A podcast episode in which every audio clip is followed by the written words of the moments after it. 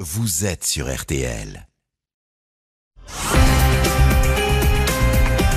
Les effroyables aveux d'Émile Louis dans l'affaire des sept disparus de Lyon. J'avais une bestiole en moi, a-t-il expliqué aux gendarmes dans le procès verbal de sa garde à vue. Émile Louis parle de ses pulsions meurtrières de force surnaturelle. Il accuse pêle-mêle le démon et la pleine lune. Bonsoir. Il y a 20 ans, le lundi 18 décembre 2000, la justice exhumait dans la campagne de Lyon les restes du premier corps découvert sur les indications du meurtrier Émile Louis. Les ossements et quelques lambeaux de vêtements de Madeleine de Juste, 22 ans, pupille de l'assistance publique, disparue à l'été 1977, l'une des sept disparus de Lyon, sept victimes, peut-être plus, d'Émile Louis. Un homme qui, pendant de longues années, malgré les suspicions, les témoignages, et les coïncidences avaient réussi à échapper aux enquêteurs, euh, bénéficiant, dit-on, de l'aveuglement de certains magistrats et peut-être de passe-droit. Vingt ans après ses aveux, force est de constater que bien des questions subsistent. Émile Louis s'est éteint en 2013 en emportant sans doute une partie de ses secrets. C'est cette trajectoire, la trajectoire d'Émile Louis, un bourreau resté trop longtemps impuni, que nous allons ce soir explorer, essayer de comprendre pourquoi il a pu rester dans l'ombre, comment il a bénéficié de l'inertie des institutions, abusé et martyrisé des jeunes femmes dont il savait pertinemment que personne ne s'intéressait à leur sort et seraient à jamais des victimes perdues. Contre vents et marées, deux hommes tout seuls, le gendarme Christian Jambert et Pierre Monoir à la tête d'une association de personnes handicapées obtiendront que justice soit faite et qu'Émile Louis soit condamné. Le cas Émile Louis, un tueur en série trop longtemps impuni. L'enquête ce soir de l'heure du crime, on se retrouve tout de suite sur RTL. Jean-Alphonse Richard sur RTL. L'heure du crime. –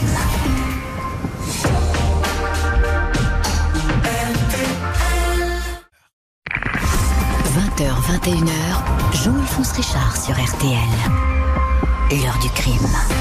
Ce soir, dans l'heure du crime, retour sur le cas Émile Louis, un chauffeur de car scolaire à la réputation douteuse et à la main légère, mais que l'on craint. Son nom surgit pour la première fois au cours de l'année 1981. Ce dimanche 5 juillet 1981, un agriculteur de Rouvray, un village de Lyon, pénètre dans un ancien abri à bestiaux qui se dresse au milieu d'un champ. Dès l'entrée, il perçoit une odeur quasiment insoutenable. Il n'a aucune difficulté à discerner l'origine de cette puanteur, grossièrement enfouie sous une couche de fumier. Il y a là un corps en décomposition, sans doute déposé depuis de longues semaines. Le paysan indique qu'il vient rarement dans cette remise. Le cadavre porte des vêtements déchirés qui ressemblent à ceux d'une robe. Les mains sont attachées dans le dos et la bouche est entravée par ce qui ressemble à un baillon. De toute évidence, il ne s'agit pas d'un accident ni d'un suicide, mais bel et bien d'un crime. Le parquet d'Auxerre est alerté de cette découverte. La brigade de recherche de gendarmerie locale est saisie de l'enquête. Celui qui va mener les investigations est un officier dynamique, l'adjudant-chef Christian Jambert. Le médecin légiste établit que la victime est bien une femme qui aurait entre 20 et 30 ans. La date du décès remonte à quelques mois, mais impossible d'être beaucoup plus précis. Le corps est trop abîmé par ce séjour prolongé sous un tas de fumier. Le gendarme Jambert fait le tour des femmes signalées disparues dans la région il ne peut s'empêcher de remarquer qu'elles sont nombreuses. Les comparaisons ADN n'existent pas en ce début des années 80. L'enquêteur procède donc de façon empirique grâce au relevé dentaire dont il dispose. Mais aucune de ces empreintes ne correspond à la morte de Rouvray. Il va falloir attendre cinq mois le signalement d'une disparition ancienne pour que les investigations s'accélèrent. Sylviane Lesage, 22 ans, ancienne enfant de la DAS, mère célibataire d'un petit garçon, avait disparu il y a presque un an aucune nouvelle. Après vérification, il s'avère que Sylviane est bien la morte de Rouvray. C'est l'ancienne nourrice de Sylviane, Gilberte Lemenoret, qui s'est inquiétée la première de sa disparition. La jeune femme est majeure, mais elle a gardé des liens avec cette femme qui prenait soin d'elle. Le gendarme Jambert prend contact avec la nourrice. Il a alors la surprise de découvrir que celle-ci vit maritalement avec un certain Émile Louis. Pas un inconnu pour l'enquêteur, il a entendu cet Émile Louis deux ans auparavant pour la disparition déjà d'une jeune fille de 16 ans, sans résultat.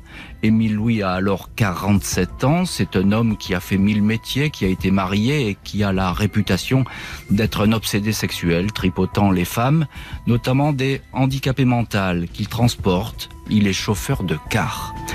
Bonsoir Stéphane Manca. Bonsoir. Vous êtes journaliste et vous avez euh, très longuement enquêté sur cette affaire et notamment pour l'émission Perdu de vue. Euh, vous avez coécrit avec Jacques Pradel Disparu de Lyon, la huitième victime chez Michel Lafon. On reviendra bien sûr euh, sur toutes ces victimes. On va pas aller trop vite, on va progresser dans ce dossier Émile Louis. alors déjà, que sait-on à l'époque Là, on est tout, début de cet Émile Louis. Quel est son parcours à, à, cet homme qui surgit dans la campagne de Lyon? Émile Louis, c'est un enfant de la DAS. C'est lui-même a été placé euh, dans son voilà très jeune dans une famille d'accueil et euh, il dira, il sera dit qu'il a été très marqué au moment de la libération euh, parce que ses sœurs de lait, donc les filles avec qui il était placé, euh, auraient été tondues et euh, il aurait, mmh. depuis, alors qu'il avait 9-10 ans, il aurait gardé une image de la femme extrêmement dégradée. Et il avait euh, l'habitude de dire euh, cette expression un peu, excusez-moi le terme, mais toutes des salopes. C'est ça. Ouais, et ce qu'il a, euh, ça a peut-être un lien avec son, son, son, rapport extrêmement dégradé aux femmes et au fait qu'effectivement, euh, il deviendra, un, enfin voilà, un, un coureur de jupons, quoi, comme on disait à l'époque. Un coureur de jupons, et même plus que ça, il va véritablement un, un obsédé sexuel et quelqu'un qui va les... Parfois harceleur, voilà, oui, et, qui, et, qui, va les poursuivre. Il y a autre chose aussi dans, dans sa naissance qu'il faut peut-être noter, qui est important, c'est que il va dire, je crois, qu'il est fils d'un archevêque, c'est ça? Il euh, Non, euh, il y a eu parce qu'il y a eu plusieurs versions, etc.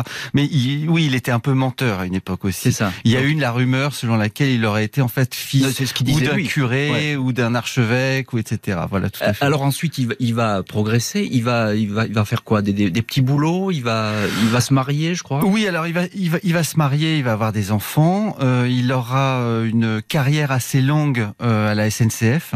Euh, parce qu'on est euh, on est dans ce coin de Lyon où il y a beaucoup de gens de la SNCF qui qui, qui travaillent euh, et qui s'installent parce que c'est un, un endroit notamment où on réparait, on nettoyait les euh, les, les, wagons où on les stockait aussi. Et euh, mais finalement lui-même avec sa femme de l'époque va devenir ce qu'on appelle famille d'accueil et va donc prendre des enfants de des la DAS, enfants, les recevoir, et, les recevoir et, et voilà. les aider à grandir, etc. Tout à fait qui va donner un complément euh, de, de, financier. de, financier à la famille. Et lui euh, va décider de quitter la SNCF pour faire d'autres métiers et finalement va devenir chauffeur de car en 71. Euh, et là, ça lui plaît beaucoup parce qu'il est en contact avec le public et notamment avec les, pas mal de jeunes filles. Ça, il aime beaucoup le ramassage voilà. scolaire. Et, et ce qu'il faut dire, Stéphane Manca, c'est qu'il a quand même pas très bonne réputation. Hein. On, on, sait qu'il a les mains baladeuses, comme on dit.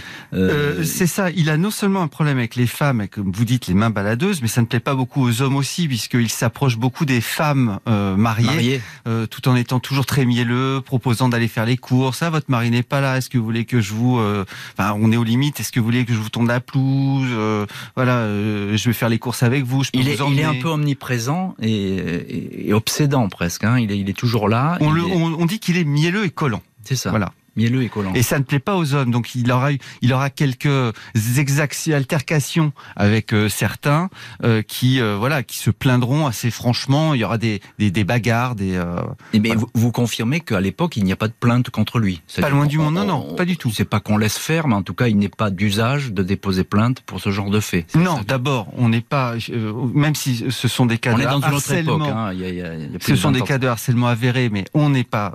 Ça, ça, ne se règle pas comme ça. Ça ne se règle pas devant la justice à l'époque. Et euh, même une drague, enfin même très douteuse, non, ça. ça va pas. Bonsoir Pierre Monoir. Bonsoir. Euh, merci beaucoup d'avoir accepté euh, l'invitation de, de l'heure du crime. Vous êtes le fondateur de l'association de défense des handicapés de Lyon et je vous présentais euh, dans mon introduction comme euh, l'une des deux personnes avec le, le, gendarme Jambert qui a véritablement fait éclater cette affaire et on vous en remercie euh, chaleureusement ce soir parce que sans vous, sans votre combat, euh, on n'aurait pas sans doute réussi à avoir une part de vérité. je voulais simplement vous déjà vous poser une petite question, Pierre Monoir. J'ai raconté que le gendarme Jambert, très vite, il voit qu'il y a beaucoup de filles qui ont disparu comme ça. Euh, il fait peut-être pas le lien immédiatement, mais en tout cas, euh, à l'époque déjà, ce sont des filles qui n'ont pas de famille, hein, c'est ça des, Oui, tout à fait. Ce sont des enfants de la DAS qui sont toutes euh, euh, séparées de leurs frères, de leurs sœurs, etc. Je vais juste revenir un petit peu sur le côté, euh, euh le fait qu'il aurait pu être traumatisé parce que les jeunes femmes étaient tondues. C'est lui qui dénonçait, hein, il faut savoir. Hein, et c'est lui qui, qui, qui dénonçait auprès des autorités pour que ces jeunes femmes, parce qu'il était dans la toute puissance, pour que ces jeunes femmes soient tondues. Bon, ça c'est un, une petite aparté, mais bon, c'est juste pour équilibrer les choses. Bien sûr. Et puis, et puis après, il a travaillé quand même sur un bateau mortuaire qui ramenait les d'Indochine les cadavres. C'est ça. Donc oui, il, a, il a quand même un, passé un petit peu euh, mouvementé, on peut dire. Euh, quel, vous, le, portrait que vous faites de, de tout de suite là comme ça de, de Émile Louis euh, à, ses débuts, c'est quelqu'un qui a su euh, profiter de situations, etc. Oui, c'est-à-dire qu'il était au courant de ce qui se passait un petit peu dans les centres, puisque dans les centres il y avait des viols que j'ai dénoncés moi au tout début, hein, puisque l'association a été créée en 92. c'est comme ça que je suis arrivé aux disparus de Lyon. C'est-à-dire que moi j'avais un frère qui était handicapé mental, j'ai voulu rendre service à des directeurs suite à un viol qui avait été commis. Ça, Donc euh, déjà, déjà, vous êtes, on est au courant qu'il y a des choses qui tournent pas rond et qu'il y a peut-être des personnes qui en profitent. Hein, c'est bien ça. Oui, tout à fait, tout à fait. Mais on tombe pas tout de suite sur Émile Louis. Hein. C'est-à-dire qu'avant, euh, avant d'arriver à l'émission euh, Pradel, etc., il y a eu quand même bien cinq ans. On, on, va y venir, Monsieur Monor. On va y venir. Émile Louis va se retrouver en garde à vue. Il est considéré comme le témoin numéro un dans la disparition et le meurtre de Sylviane. Mais malgré un faisceau d'éléments qui convergent vers lui, il va parvenir à s'esquiver. Le cas Émile Louis, l'intouchable bourreau des disparus de Lyon. C'est ce soir l'enquête de l'heure du crime. À tout de suite sur RTL. 20h, 21h. L'heure du crime sur RTL.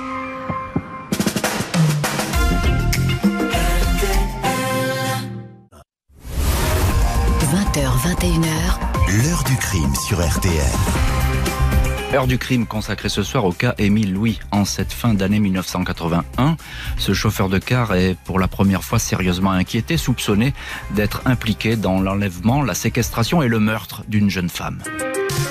Le 28 décembre 1981, Émile Louis est placé en garde à vue à la gendarmerie d'Auxerre.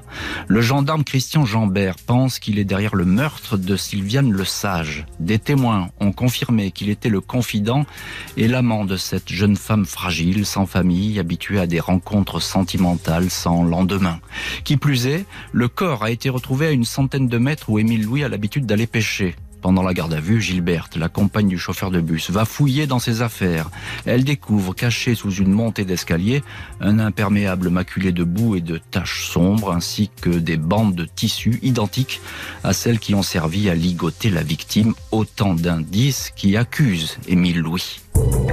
Lors des 48 heures de garde à vue, le suspect nie toutes les accusations. En bloc, impossible de trouver une faille. Il tient tête au gendarme Jambert, martelant une seule et unique version. Il connaît Sylviane Le Sage, mais il n'a jamais été son amant. Tout ce qu'on raconte sur lui ne sont que des ragots.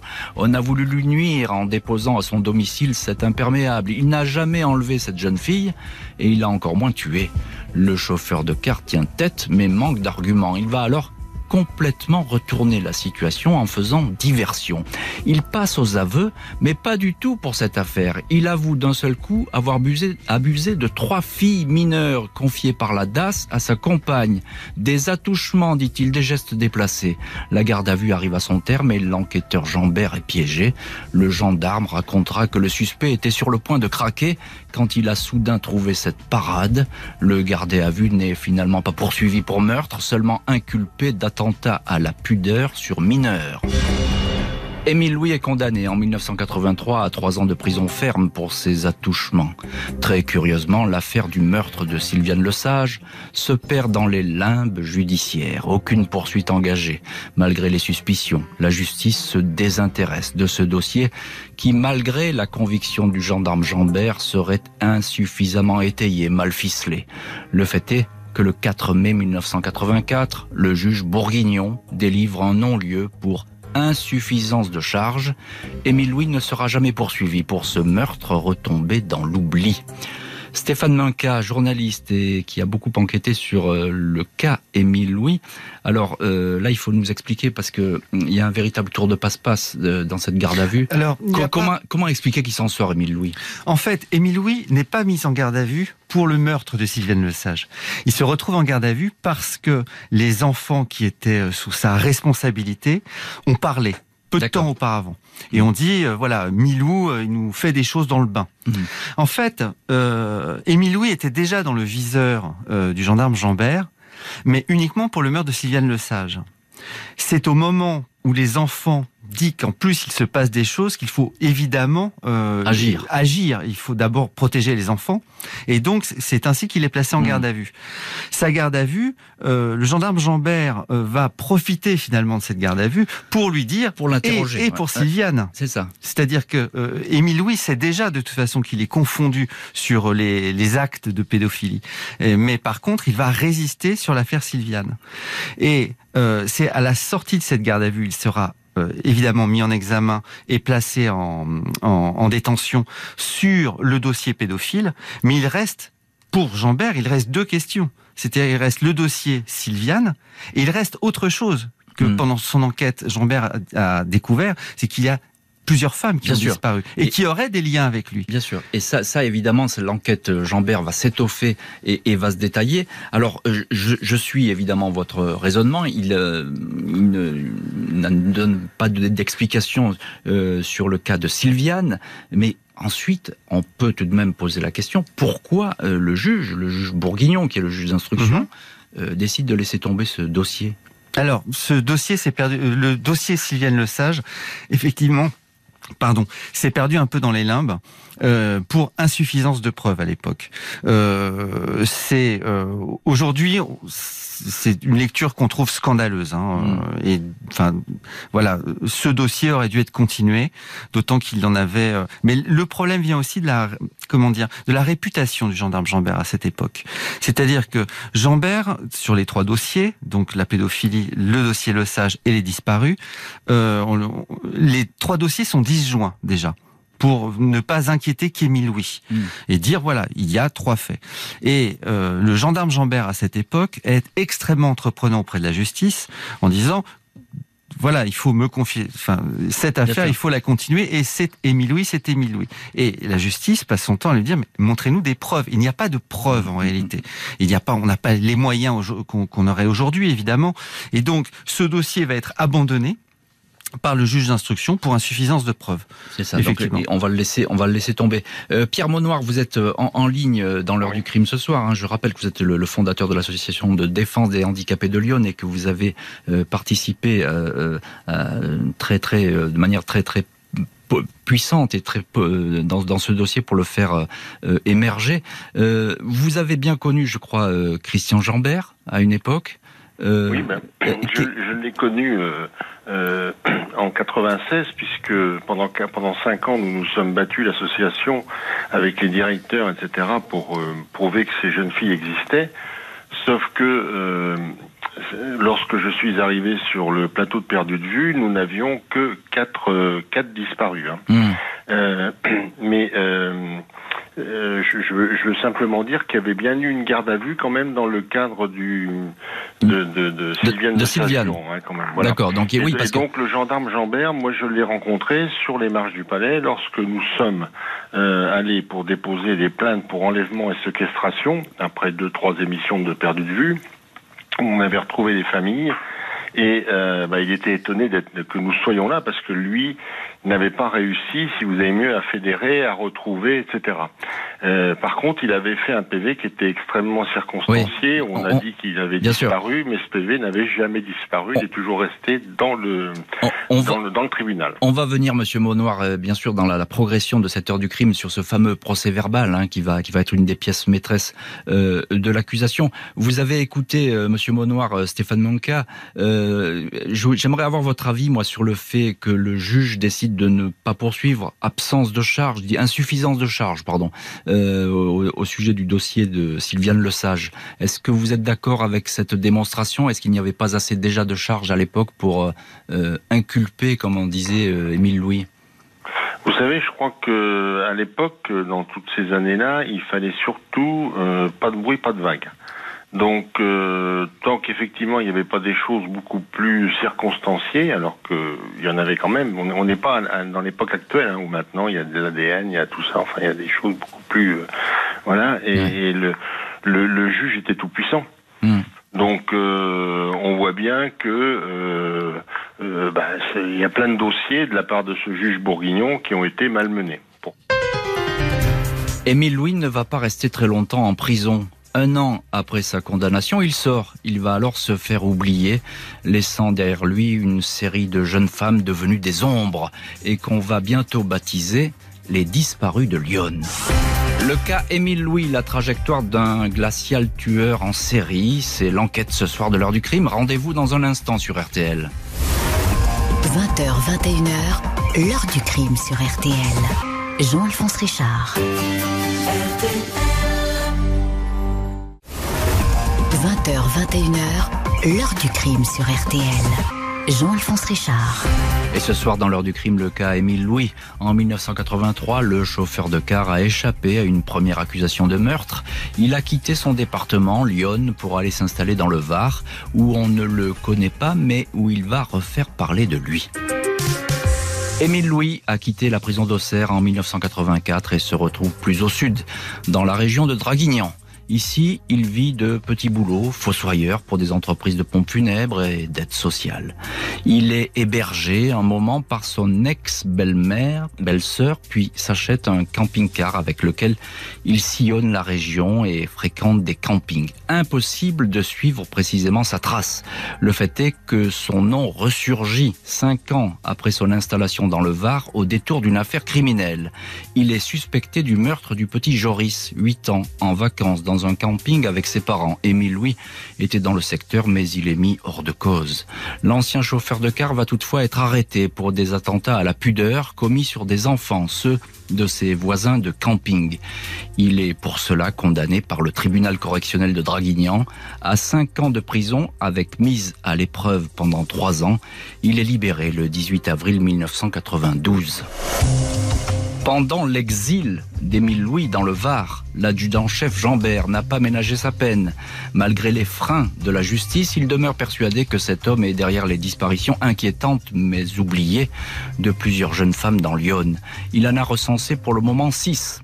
Elles présentent toutes des profils ressemblants, adolescentes et adultes, placées dans des familles d'accueil, des filles parfois handicapées, vulnérables, qui ont fréquenté des institutions spécialisées. La liste de Christian Jambert mentionne ainsi les noms de Chantal Gras, 18 ans, Madeleine de Juste, 22 ans, Françoise Lemoine, 29 ans, et sa sœur Bernadette, 19 ans, ou encore Martine Renaud, 16 ans. Il faudra ajouter Christine Marlot, 15 ans. Émile Louis les connaît toutes. Il les transporte dans son autobus entre le centre médico-éducatif et leur famille d'accueil.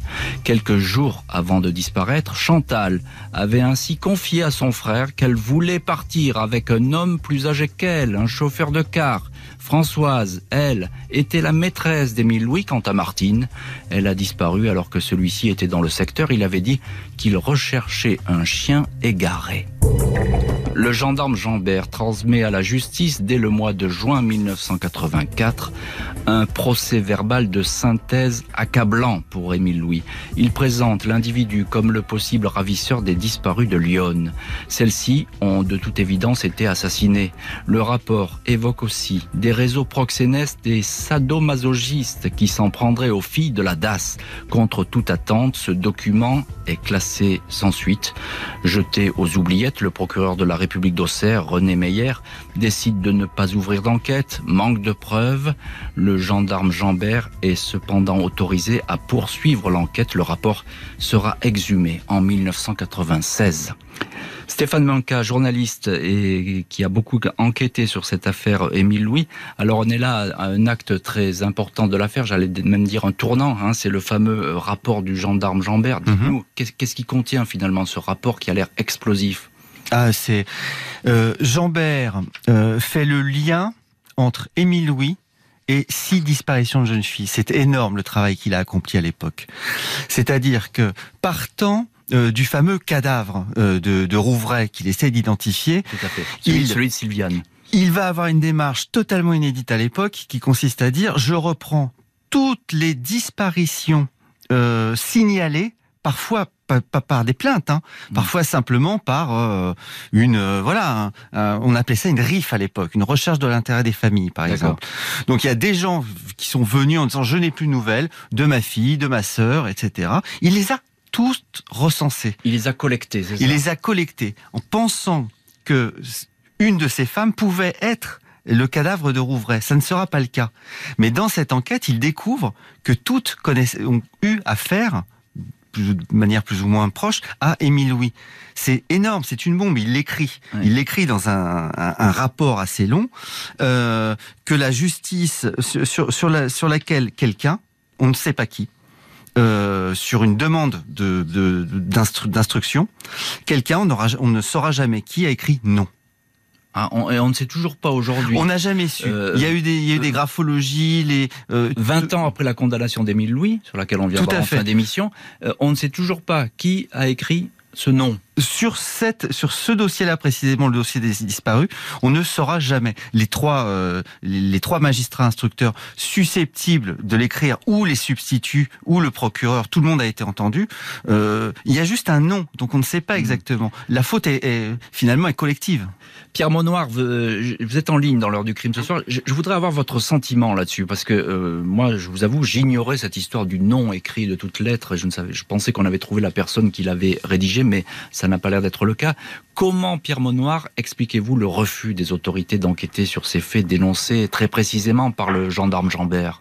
Bah, écoutez, il y a quand même eu beaucoup de dysfonctionnements au tribunal d'Auxerre, puisque vous savez, il y a quand même eu quatre procureurs qui ont été inquiétés hein, suite euh, hmm. euh, suite à l'inspection générale des affaires judiciaires. Hein. Donc, euh, alors pourquoi le nom? Ben, Il avait demandé un complément supplétif hein, de, de, de, pouvoir enquêter, et c'est là où quelqu'un a marqué non.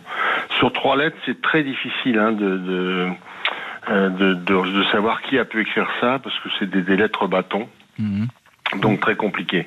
Par contre, il est bien évident qu'on nous a dit pendant des années que ce, ce rapport Jambert, puisque moi je l'avais rencontré, euh, avait été perdu, etc. Et en réalité, il n'a jamais été perdu puisqu'il était dans le coffre-fort du parquet d'Auxerre euh, lorsque Madame Lequéo m'a reçu le, dans les deux jours qui ont suivi la découverte des corps. Elle m'a dit non, non, il n'avait pas disparu, il était là. Mais, mais pour, pour, placer, Monsieur Monoir, excusez-moi, mais pour placer un, un document pareil dans un coffre-fort, c'est qu'il a de la valeur. Bien sûr, hmm. bien sûr, bien sûr. Et, et, et, pourtant, euh, ça ne va pas bouger. Là, vous n'aurez pas d'explication. Vous, par exemple, l'association qui avait mené ce combat, vous, vous n'aurez pas de réponse là-dessus. Non, non, mais vous savez, euh, il y avait beaucoup de dysfonctionnements graves, c'est-à-dire qu'il y avait des euh, dans, dans, les centres, il y avait des viols. Euh, moi, j'en ai dénoncé deux ça a été classé toujours sans suite. Il y a eu l'affaire d'Apoigny, hein, avait des. Euh, alors un, mot là-dessus, Pierre Monoir. L'affaire d'Apoigny, euh, ce sont euh, deux jeunes filles, je crois, qui ont été torturées dans une cave hein, et livrées à des clients. Hein, c'est ça, pour résumer un petit peu cette affaire horrible. L'une d'elles a réussi à s'échapper et ainsi on a on a eu vent de, de, cette histoire avec des clients qui seraient des notables impliqués. Ça a fait beaucoup de bruit et ça a pesé sur l'enquête. Émile Louis, vous pensez? Ah oui, tout à fait. Là, quand nous on s'est occupé de tout ça, moi c'est ce qui m'a permis de, rentrer. Moi, je, je, connaissais pas le contexte local, hein, mais quand d'un côté vous avez euh, un, un, un, secrétaire général d'association euh, notable qui viole euh, une jeune fille à, l'âge de 60 ans, c'est quand même perturbant. Quand vous avez dans le pavillon d'Apoigny les deux jeunes filles qui ont transité par les mêmes centres, hmm. ça devient encore plus percutant. Et la troisième chose, c'est que lorsque vous avez une directrice dont le mari a donc été condamné pour attentat à la pudeur, etc., c'était reclassé, hein, c'est pas, on n'a pas dit que c'était des viols, on a dit que c'était des attentats à la pudeur. Euh, qui va en, témoin, en tant que témoin de moralité justement du fameux Émile Louis, euh, à Paris, en cours d'appel, un, simple chauffeur de car qui est défendu par un avocat euh, très connu, euh, on se pose des questions et ah. on s'est dit il y a quelque chose qui va pas. Bien sûr. On a on a enquêté, on a été menacé de mort pendant ça a duré 3-4 ans. Menacé de mort, Monsieur Charry. Menacé de mort, Monsieur Monoir. Oui, oui, bien sûr, oui, bien sûr. Euh, donc, euh, euh, on a lancé un appel d'ailleurs sur RTL en 95. Exact, le, premier appel est sur RTL. Ouais, c'est avec Alain Cross. Hein. Et, voilà. Et, je voulais juste résumer un petit peu votre propos parce que il y a effectivement la mise en cause d'un directeur d'établissement. c'est ça. Non, mais Pierre Monod a parfaitement raison d'en parler parce que c'est c'est le nouveau départ de de l'affaire Émile Louis. C'est-à-dire que quand Pierre Monoir euh, s'empare finalement de tout ce climat délétère euh, qu'il découvre, euh, c'est grâce à ça que, que va surgir finalement l'affaire Émile Louis, entre autres. Hein. En deux mots, l'affaire Pierre Charrier. c'est ce que disait Pierre. C'est un c'est un directeur d'établissement de La Page à l'époque qui est pris en, en flagrant délit de viol sur une des hmm. filles dont il a la charge et qu'il violait de, mémoire tous les mardis soirs ou tous les mercredis soirs. On va s'apercevoir qu'il y a quelque chose de pourri ici. Au, mais ce qui est pire que ça, royaume de Lyon, ce qui est pire que ça, et ça Pierre vous le racontera mieux que moi, c'est-à-dire que euh, euh, l'homme est pris en flagrant délit de viol sur une des, des, jeunes filles de, de, de, 16, de 16 ans dont, dont, il a la charge et l'association, la page, refuse de se constituer partie civile. Et au contraire, et évidemment, la, la femme de cet homme va effectivement appuyer euh, bah oui, témoin de moralité. Elle va, elle, va, continuer à être elle directrice du centre et euh, mais Pierre va reprendre la, la, parole parce qu'il est bien meilleur là-dessus et il dira effectivement, euh, enfin voilà, la fille violée continue à être sous la responsabilité de la femme du violeur. Ah oui, c'est tout à fait terrible comme scénario, le pire qu'on puisse imaginer. Dans tous les cas, un rapport jeté à la corbeille, une justice bien timide pour lancer des investigations sur les disparus de Lyon. À croire que ce dossier serait explosif ou gênant, il va falloir de la persévérance pour attraper Émile Louis, omniprésent derrière chaque disparition. Le cas Émile Louis, quand le suspect numéro 1 reste hors d'atteinte. C'est l'enquête ce soir de l'heure du crime. On se retrouve tout de suite sur RTL. L'heure du crime, présenté par Jean-Alphonse Richard sur RTL.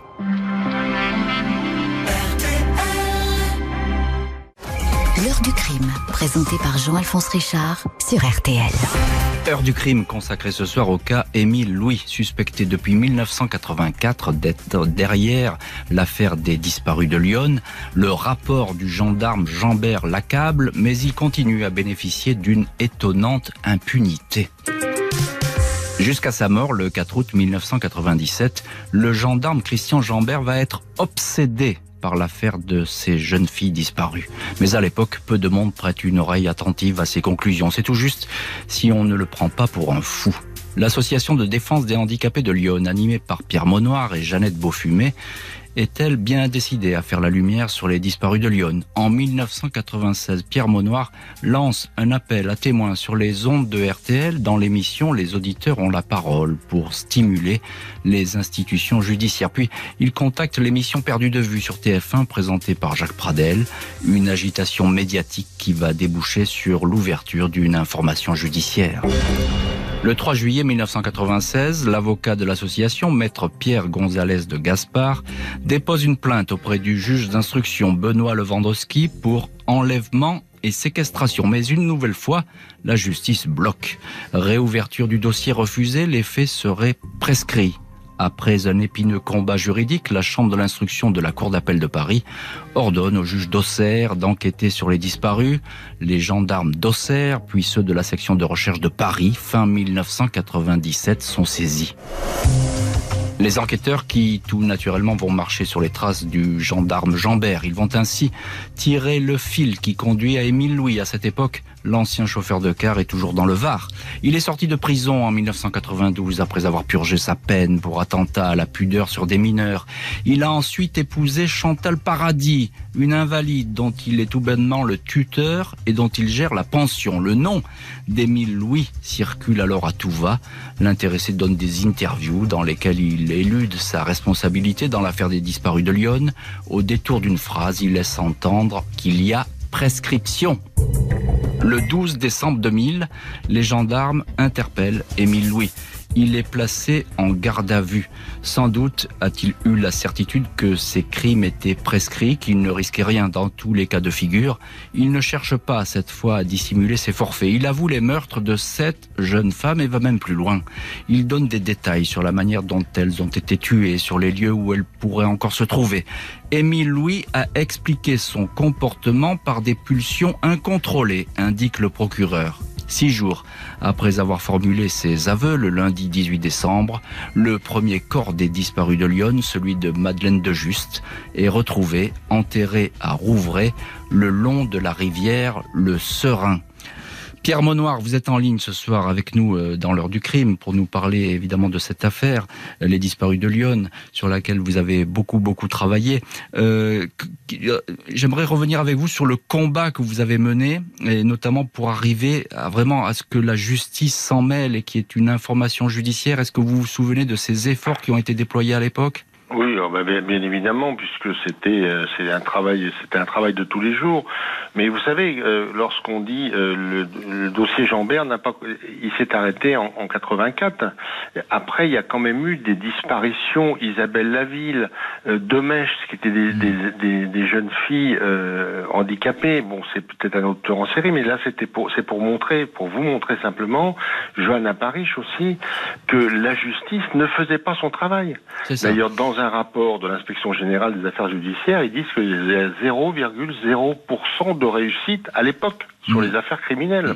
Et puis je peux vous je peux vous citer aussi euh, Daniel Bernard qui est toujours pas résolu. Enfin il y a il y a plein de jeunes filles à l'époque. Donc ça, ça, on, a, on a des colquaises actuellement parce que le, la justice n'a pas fait son travail à l'époque. Parce que la justice n'a pas bougé à l'époque. Euh, ce que je veux dire par là, euh, Pierre Monoir, c'est que c'est un bras de fer que vous avez euh, joué à, à, cette époque? Oui, parce que lorsque j'ai fait euh, les auditeurs ont la parole en 95, euh, j'ai été convoqué par le directeur de la DAS avec Madame Beaufumé. Euh, à l'époque, j'étais que vice-président parce que c'était Madame Beaufumé qui avait lancé le, le, notre association, mais après, elle a eu des soucis de santé, j'ai été obligé de prendre le relais. Et le directeur de la DAS me menace de diffamation pendant presque une heure. Hein.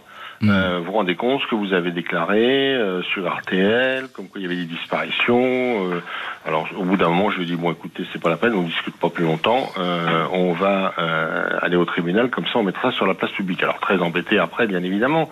Donc on a subi des pressions et des pressions. Les directeurs ont subi des pressions énormes. Mmh. Quand on a réussi à sortir les, do les les documents où il y avait marqué fugue, la nuit, ils ont pris en photo, enfin dans les archives, enfin etc. Il y a vraiment un travail qui était très important et les menaces de mort qui étaient toujours là quand mmh. même. Hein. Alors décidément, ce, ce dossier, euh, personne ne voulait qu'il sorte. Euh, Stéphane Manca, journaliste, et vous avez enquêté sur cette affaire. Pourquoi Émile Louis à vous comme ça? Pour la prescription? C'est ce qu'ont raconté il, les enquêteurs. En est, il en est persuadé de ça. C'est ce qu'ont raconté les enquêteurs. De toute façon, c'était un coup de dé. Hein. C'est-à-dire que euh, on n'a pas plus d'éléments en 2000 euh, que Jean Bert en a en 1984. Euh, malgré euh, malgré l'ADN, malgré tout ça, il n'y a plus un élément, mmh. évidemment. Donc, on a un faisceau de présomption et un, un, coup de dé qui va être tenté et effectivement il va finir par ils vont lui taper sur l'épaule en disant et écoutez va, ouais. écoute maintenant il est en confiance il se livre etc. il est en confiance et euh, qu'est-ce qu'il raconte? Alors j'ai dit brièvement je, euh... je, je, sais plus comment il formule ça hein, très sincèrement ouais. mais mais grosso modo bon bah allez je vais vous dire où elles sont quoi c'est ça donc euh, et là il se met à table parce que vraiment oui il se met à table et, et, là on passe euh, ils vont passer nom après nom à dire voilà dans quelles conditions vous l'avez rencontré, à quel moment vous l'avez tué? Il, certaines, il s'en souvient à peu près. D'autres, il dit oui, je crois que celle-là. Mais euh, en fait, Par, ce qui est, parfois, ce il se souvient pas des ce visages. Ce qui est glaçant, ce qui est même glaçant quand on lit le, le, le PV euh, d'aveu, c'est qu'en fait, euh, on s'aperçoit qu'elles n'ont pas compté pour lui. C'est-à-dire que, enfin, qu'elle n'ait pas compté évidemment, il les a tués. Mais euh, quand, en, en, plus, il n'en garde même pas un souvenir. Il va dire que certains visages se sont effacés. Euh, Tout à fait. Il, il, va dire, je me souviens pas vaguement le nom, etc. J'ai eu, j'étais au bord de cette rivière et puis j'ai eu une espèce de trou noir. Je sais même pas ce qui s'est passé. Euh, ça, ça oui, oui. Il y en a une. Il dit, euh, euh, ouais, peut-être. Euh, je l'ai peut-être croisé. Si vous me le dites, c'est que c'est vrai, quoi. Pierre Monoir, vous êtes toujours en ligne avec nous dans l'heure du crime. Je, je, suppose que ces aveux d'Émile Louis et puis la découverte de ce premier corps, c'est pour vous, bon, il faut le dire, c'est un véritable soulagement, c'est ça Oui, alors c'est un soulagement, mais il faut savoir quand même qu'Émile Louis avait pris contact quand même avec un avocat hein, là-bas. Il pas, euh, n'a pas été qu'en contact qu'avec la gendarmerie. Hein. Après la gendarmerie, il a demandé bien évidemment euh, avoir le code. Et le problème, c'est que il y avait, prescription entre guillemets, et on avait euh, un ancien procureur qui disait même s'ils rentrent dans mon bureau, euh, procureur Casal, euh, moi je leur lâche parce que même s'ils donnent des aveux. Sauf que lorsque pendant le pendant le l'enquête, si vous avez mieux, du Conseil supérieur de la magistrature, on montre un document. On me dit est-ce que c'est vous qui avez écrit ça? Et j'avais dénoncé des disparitions auprès de Bertrand Dailly, procureur de la République de l'époque, en disant voilà, moi il y a un viol qui s'est passé avec un veilleur de nuit toujours dans le même centre. Voilà, je et sur une feuille j'avais marqué quatre noms. Parce que quand on est arrivé euh, euh, chez Jacques Pradel, on n'avait que quatre noms. Hein. C'est, c'est- voilà. Et, et donc euh, il a commencé à faire euh, un début d'enquête auprès de la DAS et il fallait valider le début de l'enquête euh, comme acte interruptif de la prescription puisque c'était avant euh, 94. Donc c'est parce que j'ai fait un document écrit, pourquoi je l'ai fait et je l'ai daté et signé, je sais pas, c'était comme ça, j'ai mis sur En un... tout cas, ça a marché, c'est ça. Hein, ça... Ben, ça a marché, mais enfin, ça a été des- encore des combats, si vous aimez mieux. Et là, on a, on a fait ça beaucoup avec Corinne Herman et Didier Seban, parce que euh, il faut savoir que dès, dès l'arrestation d'Émile Louis, on a changé d'avocat, parce qu'il y avait des dérapages qui étaient intolérables pour moi. Mhm. Et donc, Corinne Herman a continué sur le dossier. Euh, D'ailleurs, on la voit beaucoup dans les sûr. actuellement. hein. Et puis, et puis, euh, et puis Didier Seban. Et là, il a fallu faire un travail Mhm. et puis redonner des centres à des gens normaux. Donc, ça a été, ça a été très compliqué. On a eu beaucoup de, de, de euh, de, de, de- de bâtons dans les roues sur le département, parce que moi j'avais fait le tour de, des, des conseillers Hmm. départementaux, Bien sûr, bien sûr. généraux, etc. Quoi. Émile Louis va revenir sur ses aveux, mais ses dénégations, cette fois, ne porteront pas. Il n'échappera pas à un procès pour des faits commis il y a une trentaine d'années.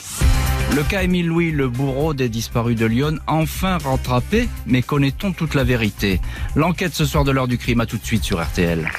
L'heure du crime. Jean-Alphonse Richard jusqu'à 21h. L'heure du crime. Jean-Alphonse Richard jusqu'à 21h sur RTL. Ce soir, dans l'heure du crime, le cas Émile Louis, le 14 novembre 2003, l'ancien chauffeur de car a été renvoyé devant la cour d'assises de Lyon. Son procès se déroule au mois de novembre 2004.